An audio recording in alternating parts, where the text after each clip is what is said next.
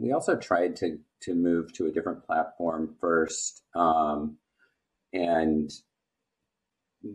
did a rough attempt at creating a, a, a system internally uh, using this other platform that was pretty cumbersome and not super user friendly. And we had a lot of problems with reporting and things like that, as well as kind of user adoption. Uh, people don't want to use things that are that are complicated.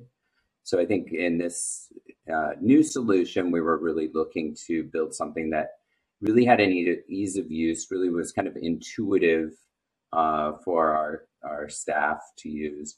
And then, uh, most importantly, the reporting piece to be able to, to pull out all the different types of reports for our board members, our city council members, uh, and provide really good data in the end.